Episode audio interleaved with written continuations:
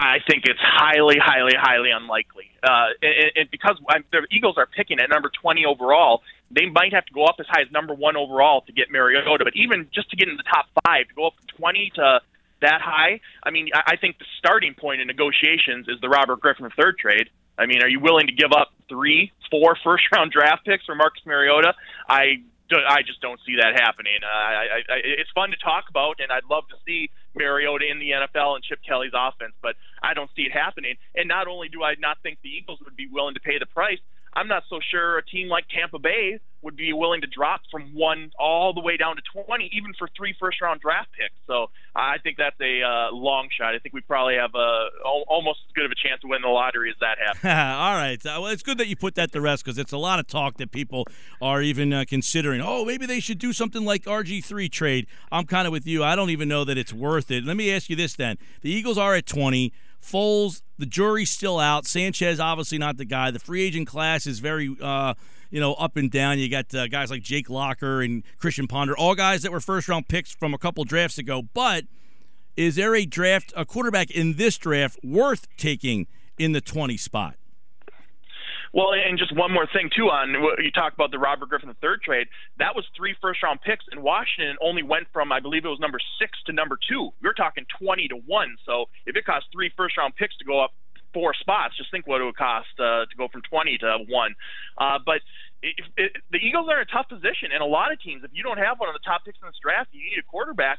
You're in kind of a tough spot because it's not a good class at all, uh, especially amongst the seniors. I, I don't think there's a senior that I would say he's definitely a top 100 pick. He's definitely going to go in the top three rounds. Now, history tells us there's probably going to be someone, but um, there aren't any senior quarterbacks that you look at and say, okay, he can come in and be our starting quarterback right now. Uh, and and then even amongst the underclassmen, it's basically Mariota, Winston, and then question mark. Connor Cook from Michigan State already said he's going back to school. Cody Kessler from USC is going back. So it, it, this is kind of a, a two quarterback class at, at that position. And uh, if you don't get Mariota or Winston, it, it, good luck. I mean, and it's not to say there aren't some intriguing guys available later. I think Bryce Petty from Baylor is, is interesting. Garrett Grayson from Colorado State has has helped himself and moved up. He may be in that that conversation now to be the top senior quarterback, but.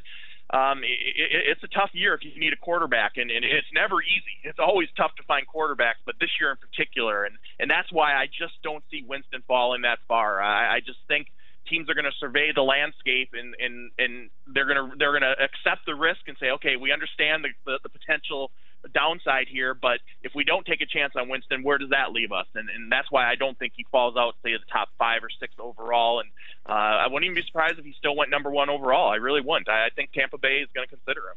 All right, Scott, uh, let's take a look at some other areas that the Eagles would need and get your thoughts on those positions. One corner, obviously, Bradley Fletcher really struggled. The Eagles have uh, Cary Williams and Bradley Fletcher there. They're going to need an upgrade at the cornerback spot. How does it look if you are the Eagles at 20 uh, at that position? Well, in, in this cornerback class, it, it's lacking at the top. There isn't that Deion Sanders, Champ Bailey, that that type of talent. Charles Woodson. Uh, but the Eagles might be set up pretty good because, like you said, they definitely need help in that secondary. Their pass defense is 31st in the league.